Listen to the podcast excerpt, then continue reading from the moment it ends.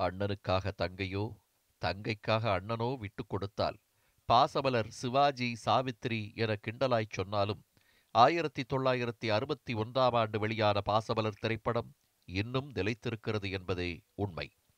சிவாஜியுடன் பாவரிசை படங்களை இயக்கி தமிழ்த் திரையுலகில் தனக்கென முத்திரை பதித்த இயக்குனர் பீம்சிங்கை பீம்பாய் என அழைக்கும் நண்பர் சிவாஜியின் நடிப்பில் படிக்காத மேதை உருவானார்.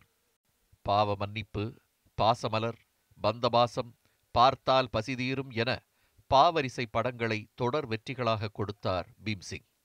இந்தச் சூழ்நிலையில் சிவாஜியுடன் இணைந்த படம் பாசமலர். பாசமலருக்கு கதை எழுதியவர் கேரளத்தின் கொட்டாரக்கரா என்ற எழுத்தாளர். உரையாடல்களை எழுதியவர் ஆரூர் தாஸ். சிவாஜியை அங்குலமங்குலமாக ரசித்த இயக்குனர் ஏ பீம்சிங் பாசமலர் திரைப்படத்தின் ஒவ்வொரு காட்சியையும் அனுபவித்து படமாக்கியிருப்பார். சிவாஜியின் அத்தனை பாத்திரங்களையும் இயக்குனர் பீம்சிங் செதுக்கி வடிவமைத்தார். பாசமலர் திரைப்படத்தில் மட்டுமன்றி நேரிலும் மாப்பிள்ளை என ஜெமினி கணேசனை உரிமையுடன் அழைப்பது சிவாஜியின் வழக்கம். அதுவே பாசமலரிலும் நீடித்ததால் இயல்பாக நடந்தது. வாராயோ தோழி வாராயோ என்ற பாடல் ஒலிக்காத கல்யாண வீடுகளே இல்லை.